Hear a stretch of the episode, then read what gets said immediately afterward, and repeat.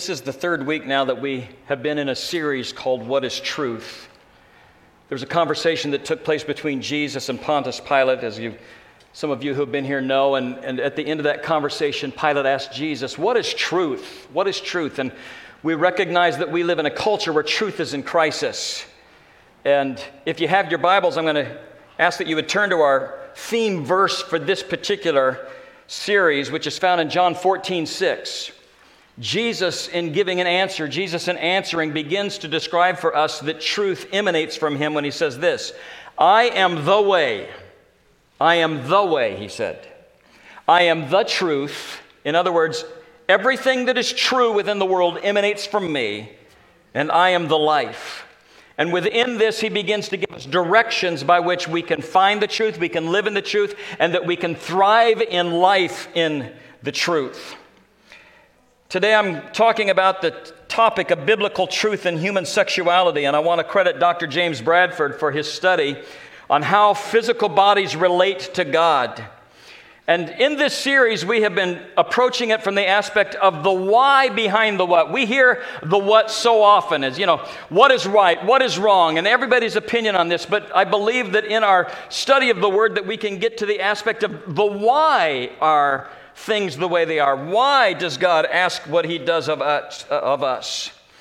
And today we want to approach this subject of biblical truth and human sexuality, and we're going to attempt to answer what does the Bible say about human sexuality. Now, I, I need you to know, for those of you that are here today and those of you that are watching online, I will keep this as PG as possible understanding that there are multiple ages that are represented both here and that may be watching online as well as a, a, different comfort level depending on your families and your background with the subject matter that we are going to be approaching today.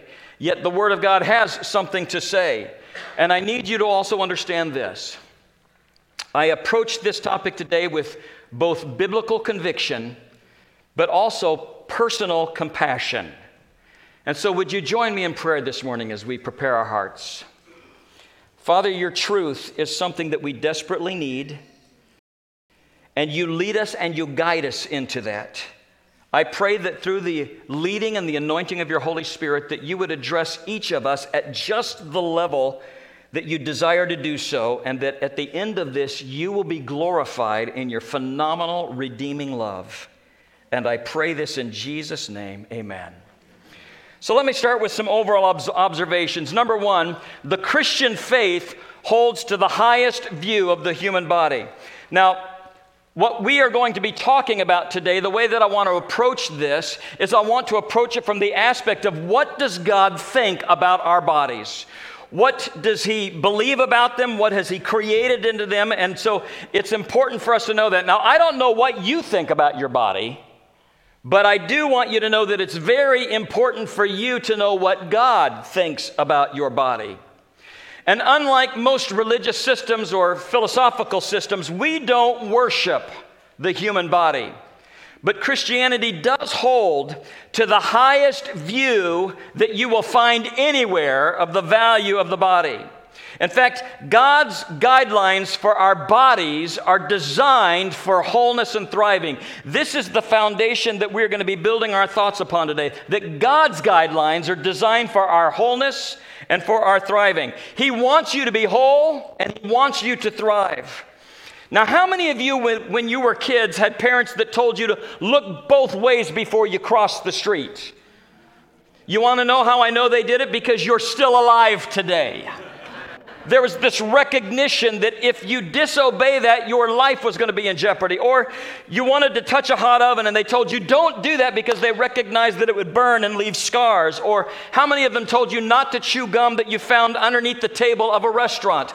All of this was done because they wanted to protect you. They loved you enough to put boundaries around you for your own protection. So, the first thing we want to look at today are what are the God's guidelines for our body? The guidelines for our behavior that He intends to keep us healthy and to help us thrive in life. Out of a number of things that can keep us from health and from thriving in life, sexual immorality distorts and defeats those purposes. Jesus tells us in Matthew chapter 15, verse 19, For out of the heart come evil thoughts. And then he follows this up with beginning to give us a very specific list of what these thoughts are that comes from evil hearts murder, adultery, sexual immorality, theft, false testimony, and slander. And you will note that murder and theft and false testimony and slandering are all violating things. They distort and they defeat. And in the midst of this list of destructive things, God adds adultery, which is unfaithfulness to your marriage covenant to your husband or to your wife, and sexual immorality, which would be other forms of sexual activity outside of marriage. And the reason he does that is because he knows that there is something that is distorting there's something that is defeating about the human condition when these things come out of the evil in our hearts and they begin to dominate our behavior and they begin to dominate our thoughts. that's why Paul says in 1 Thessalonians chapter 4 verses 3 through 4, it is God's will that you should be sanctified, that you should avoid sexual immorality that each of you should learn to control his own body in a way that is holy and honorable, not in passionate lust like the heathen who do not know God. God has in mind when He sets the guidelines for the use of our bodies your wholeness and your vitality and the ability for Him to be able to accomplish everything that He desires in you. He says that it's important for us to learn self control so that you can use your body in ways that are holy and honorable. In 1 Corinthians chapter 16 verse 18, he starts off with this word, flee.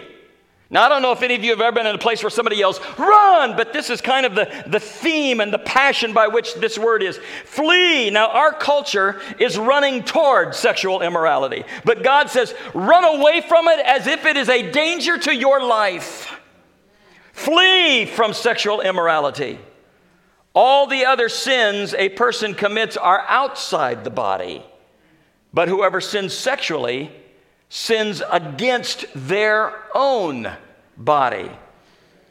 Now, we have seen this a lot, and this honestly can be a rather puzzling verse. Why would he say that? Why would he say that most other sins against God or most other sins that we commit are against God or other people because most of the time when there's a sin involved, we are victimizing somebody or something in some way. But when he comes to this, he said, Listen, all those sexual sin, which certainly can make victims of other people, it always involves sinning against your own body. And to understand why he would say this, that we need to build a foundation of the theology of the way that God sees your body today because this will help us understand the uniqueness of why sexual sin is a sin against your own body. So today I would like to finish this time with a couple of thoughts. One of them being, what is the theology of God at creation as it relates to your body? The second one being, what does Christ Himself mean to you when He inhabits your body after salvation? The first being the theology of our bodies in creation. If you start way back in Genesis chapter 1, and we think about our bodies and, and creation, it says in verse 27 of Genesis 1 So God created mankind in his own image. I don't know how you feel about yourself today. I don't know how you came to be, but you need to know this today. You are not an accident. You are here on purpose. God created you in His own image. Now, an image is if you were to, to hold a mirror up, you would be able to see a reflection of yourself. And, and I'm not saying that we are reflections of God or that we are God, but we have been uniquely created in His image, which means that we have the capacity to bear the traits of His character and we have the capacity to know Him personally. That is what being created in His image means. And right from the very beginning, the very beginning of creation, he brings our bodies into the equation. And he says this God created mankind in his own image. And, and for those of you that, that like to study the Hebrewic aspect of it, there's a, a poetic parallelism that, that begins to take place here. He said he created mankind in his own image. In the image of God, he created them. Male and female, he created them. So, male and female, he created them. Here are our bodies male or female. You cannot separate your body from your personhood.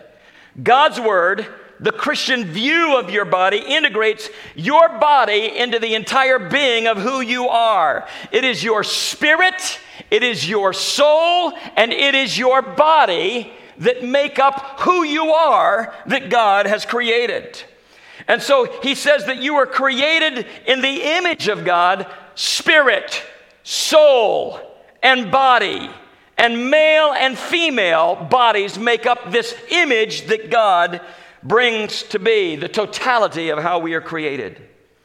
And since God did it this way, it means that our bodies are designed to be valued, not violated. Your body is of immense value because God saw fit to put his fingerprints all over you when he created you. It's part of your personhood. And so when we reduce anybody's body, anybody's personhood, to just an object like pornography. It looks at a person's body not as a person, but as an object for self gratification. Or whenever you would just abuse somebody else sexually, whenever you reduce a person just to a body, just to an object. You are removing the personhood from the design that God made when they created them. There's a quote that says this Lust is like cutting off the head and pulling out the heart and wanting what is left. It's making objects out of people. And God never intended any of you to be just an object. He created you body, soul, and spirit. Beth Felker Jones wrote in a book called Faithful, and she says this For Christians, women's, women aren't property or baby makers, and men aren't just lust machines or power mongers. You see, God has a higher calling for you because of your spirit, because of your soul, and because of your body. And notice that he says this in an intentional parallel. The structure, he says, in the image of God, he created them male and female. He created them. In other words, clearly, from the very beginning of time, God associates your gender, which He gave to you, as a reflection of who He is, lived through you. So somehow, in our maleness or in your femaleness, it is the intention of God to be related by who He has made you and the gender that He has made you to reflect His glory more fully through you. So that means, according to Scripture, our gender is not fluid or subject to choice but it is the result of God's creative design when He made you. Now, we know this scientifically. We are born a girl with XX chromosome or a boy with XY chromosome. And we live in a world today where in our culture, and I am going to, I'm going to squeeze into one small statement something that we could spend weeks about. But sometimes in our pain and in our brokenness and in things that have happened to us or in unmet needs, people become in a great struggle trying to feel as if, because of things that may have happened to them, disconnected with their soul, disconnected with their spirit, disconnected with their bodies. And sometimes that brokenness and sometimes that pain and unmet needs can become sexualized in our lives. And that is one of the reasons why there is such confusion today in our world as it relates to gender identity and homosexuality because we get away from God's plan and we begin to feel like, well, I just don't feel like what God has created me to be. God's plan is to bring wholeness again. God's plan is to reunite and reintegrate you because your gender is holy unto the Lord. And so your gender is not to be tampered with. It is an intentional and holy act of our creating God to make you who you are. And out of righteousness, we honor Him. The Assemblies of God, to whom we at Grace Assembly belong to, has a position paper that you are more than welcome to go onto our General Council website and read. It's on the subject of transgenderism and transsexuality and gender identity. And there is one line of that paper which I'm going to read, but because it, I think it speaks to us, but I would encourage you if you have the opportunity to read it all. And that line says this Our gendered bodies serve as testimonies to our responsibility to live as God's image. In other words, who God has made you and who He has made me, it is my responsibility to live that creation out to His glory, and my gender becomes holy under the Lord. It's not just my choice, but it is my calling to live out God's image, and I embrace the holiness of the gender that God gave to me biologically to His glory and to His honor. And the scripture then goes on to unpack in the very next verse, even further when God says to them in verse 28 God blessed them. And he said to them, Be fruitful and increase in number, and fill the earth and subdue it. Being fruitful.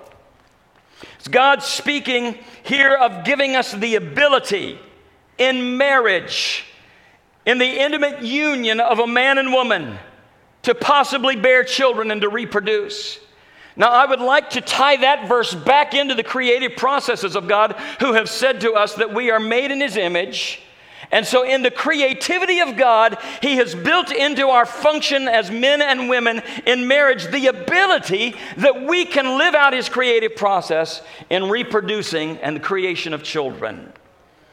We begin to look at that even as a holy act under the Lord, representing who He is. And so, in some ways, this is part of God as creator, letting us live out His image so that we can recreate repopulate. Now, this is a really important statement because what that means is this sexual relations are God's idea. Amen. Oh, I thought somebody would say hallelujah to that. Now, I don't know how you grew up, but in the way that I grew up, we grew up in such a conservative home that there were generations of Christians that grew up thinking that sex was wrong, it was shameful, you shouldn't talk about it. I believe we're reaping some of the rewards of that in churches today because we haven't talked about what God designed. But you need to know that this is God's idea. What a wonderful God we serve. It's a divine design. Unfortunately, what happens when God's divine design comes in contact with culture that believes differently, what it ends up is that rather than wholeness, we end up in a world full of shame. And shame becomes associated with this. Shame afflicted humanity after Adam and Eve's rebellion against God in Genesis 3. In fact, God had a plan that the sexual act would be part of reproducing and the pleasure and the human dynamic of a man and woman in the covenant of marriage to one another. But it wasn't until after sin entered that shame entered. Isn't that something? Where sin is, shame is. Where sin enters, shame enters. And into that scene, Adam and Eve suddenly felt naked and had to cover themselves up. And that this is what sin always does. It always leads to distort and to destroy what God intended for something to be good.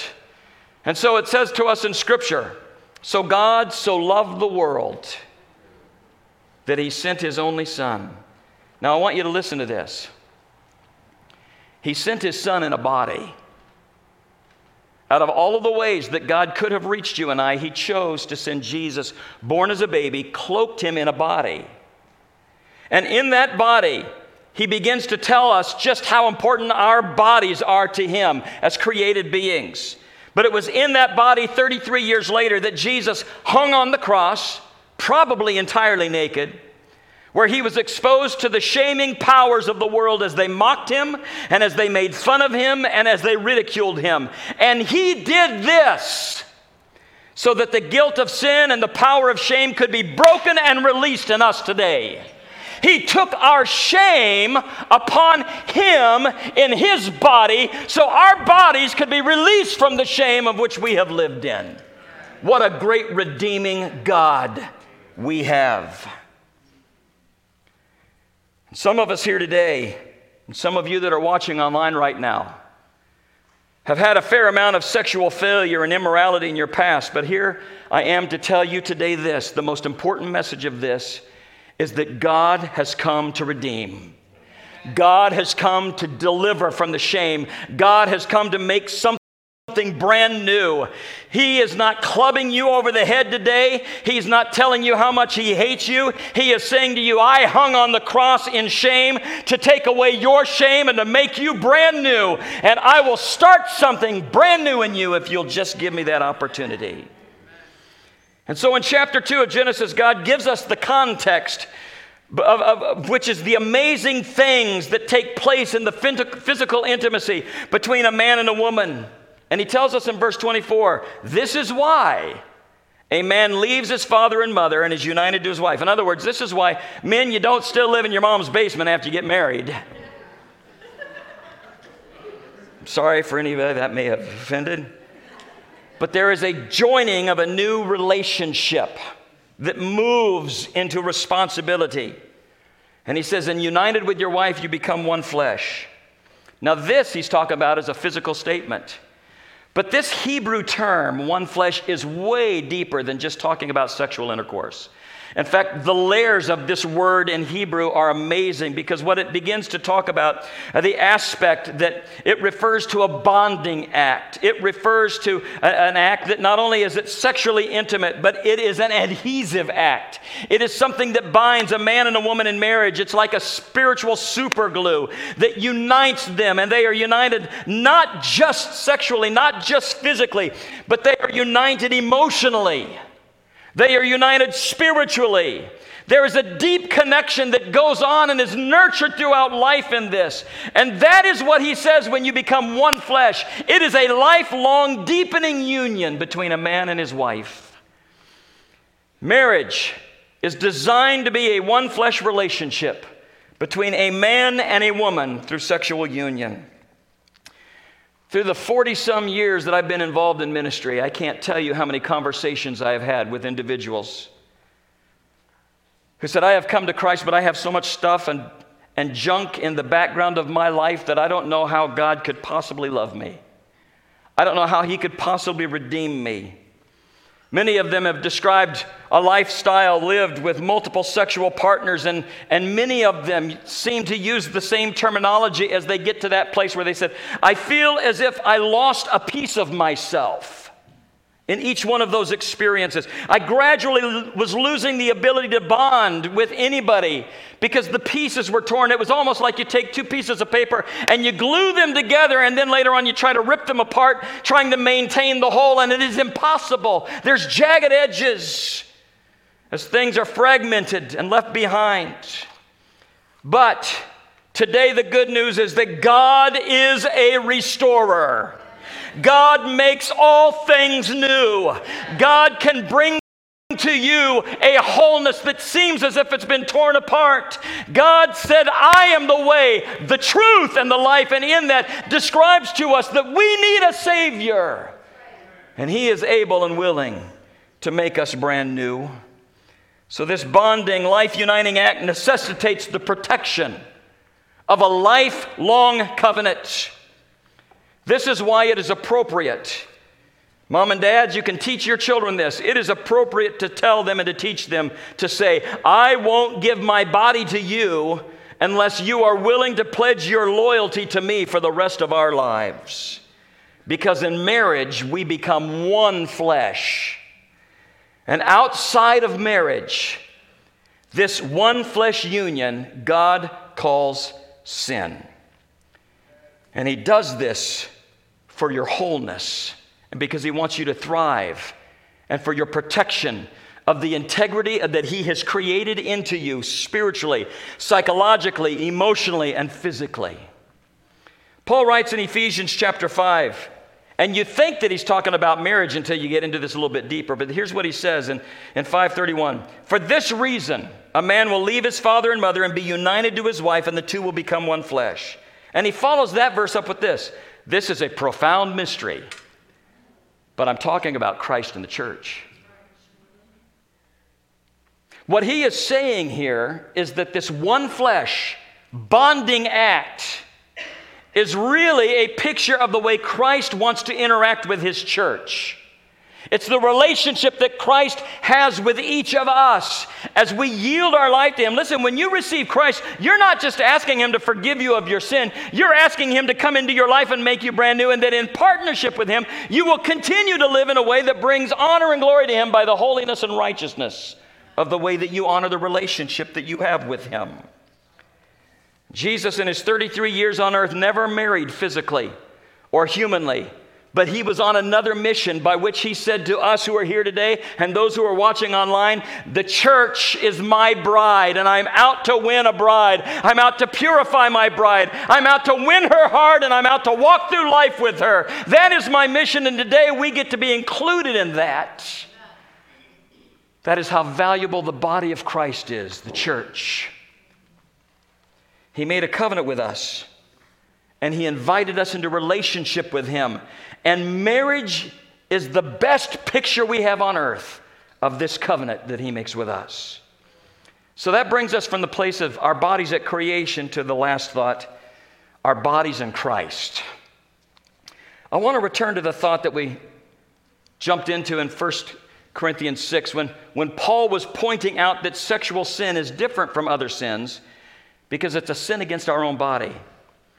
And we have already touched on this morning the fact that not only do our bodies have value, not only are our genders holy, not only is sexual intimacy, given exclusively in the covenant of marriage that protects and provides physical and spiritual and emotional bonding between a man and a woman, but it also goes on to say in this that God has eternal plans for your body. God has eternal plans for your body. Now, this, this was interesting because it was being written to the Greeks in Corinth, and they didn't believe that the body had any value. Do you know that if you live in a culture that doesn't believe the body has value, you can do anything you want? And so they didn't believe that the body had value. They thought it was unimportant, that the body was going to be done away with someday. So, what does it matter what I do in my body? If it's not important anyway. And Paul tells them you're thinking wrongly. God has an eternal plan for your body. He tells us in 1 Corinthians 6:14, "By his power God raised the Lord from the dead and he will raise us also." When Jesus rose from the dead, he rose with a resurrected body that he had been given as a baby by the Father to be raised in, and we know that because he still had the scars on his hands and his feet.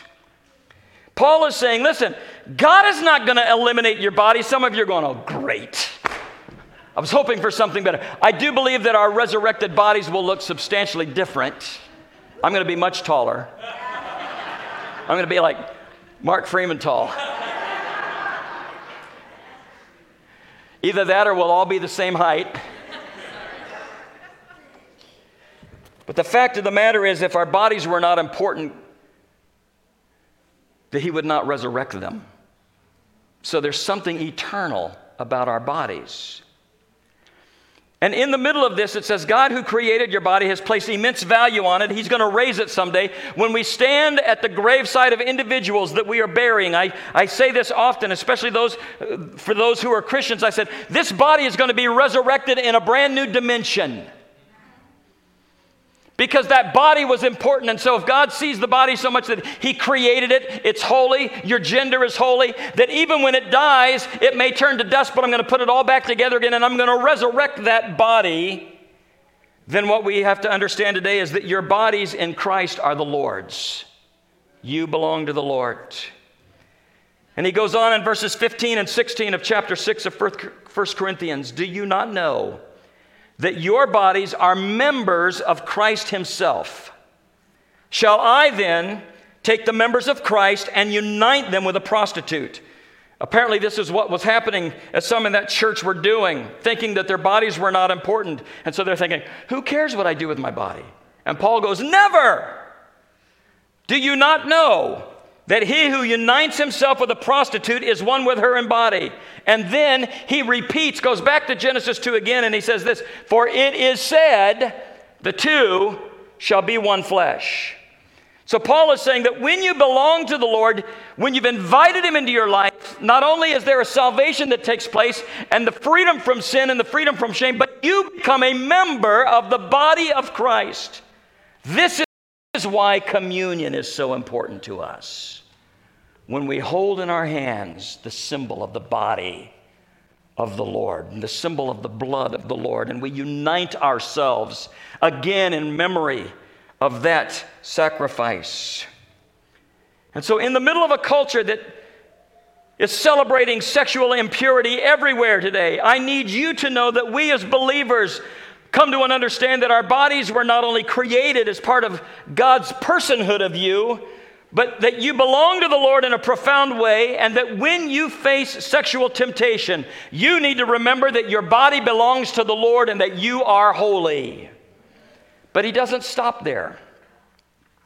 He goes on to say more about the value of our body when he says this Our bodies become temples of the Holy Spirit. Your body becomes the dwelling place of God. We enter into the church because we recognize that there is something that happens in this sanctuary where the Spirit of the Lord begins to do a work. Do you know that you can walk out of this building, but you are still a church? Because the presence of the Holy Spirit Himself, at your invitation, indwells you. And as a result of that, we need to treat our bodies with the same respect and righteousness and holiness that we would treat the church of the Lord Jesus Christ. So important is your body that he says, I choose to make it a dwelling place. Do you not know that your body is a temple of the Holy Spirit who is in you, whom you receive from God? You are not your own. Does that not go against our culture today? It says, I'm my own, I can do whatever I want. And in the middle of this, in the design of God, he says, You're not your own. You were bought with a price, therefore, honor God with your body. On the cross, he bought your soul, he bought your spirit, and he bought your body and it is of incredible value to him. And that becomes the theological view that God gives to us as we begin to relate. How then do I live in this world? Well, understanding, first of all, the high value that God places upon your body. And at the deepest levels where failure and violation and sin have taken place, he says, I am a restoring God. 1 Corinthians 6, 9 through 11, a little bit before the verses we just read, it says this Do you not know that the wicked will not inherit the kingdom of God? Do not be deceived.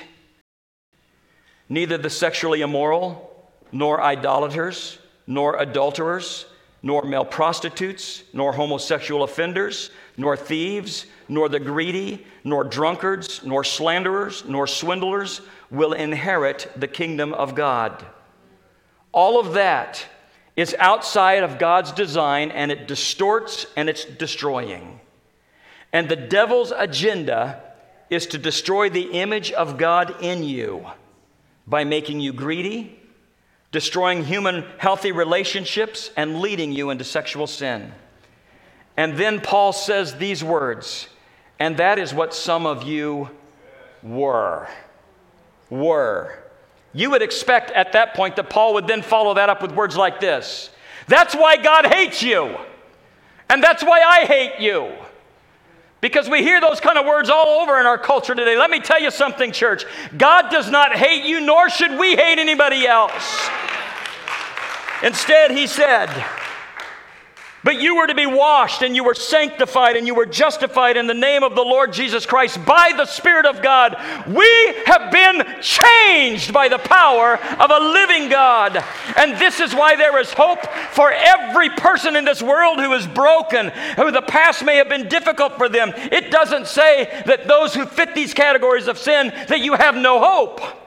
It says, you don't have to be that way forever because an intersection with the grace of Jesus Christ changes everything. But you were washed, you were justified by the name of the Lord Jesus Christ. Worship team, if you'd please come. So we are left with this wonderful contrast in Scripture where Paul said, Some of you were, but now you are this. The, Jesus is the difference between the then and now. Listen, we are loaded with testimonies in our church about who I used to be until I met Jesus and then what he has done. Some of you were lost and now you're found. Jesus is the difference between hopeless and hope. He's the difference between sinful and sanctified. He's the difference between now I am justified and now I am no longer subject to the judgment of God because of what Jesus Christ has done to remove the shame that this world has created. And so that's what God offers you today to be a brand new creature. Doesn't that verse mean something different now? In light of the value that He placed upon our bodies. So, why does He give us the guidelines? Because your, ba- your bodies matter. He's invested in a lot in His creative aspect of His nature to make you who you are. And out of holiness, we return to praise Him and honor Him for who He is. Would you stand with me?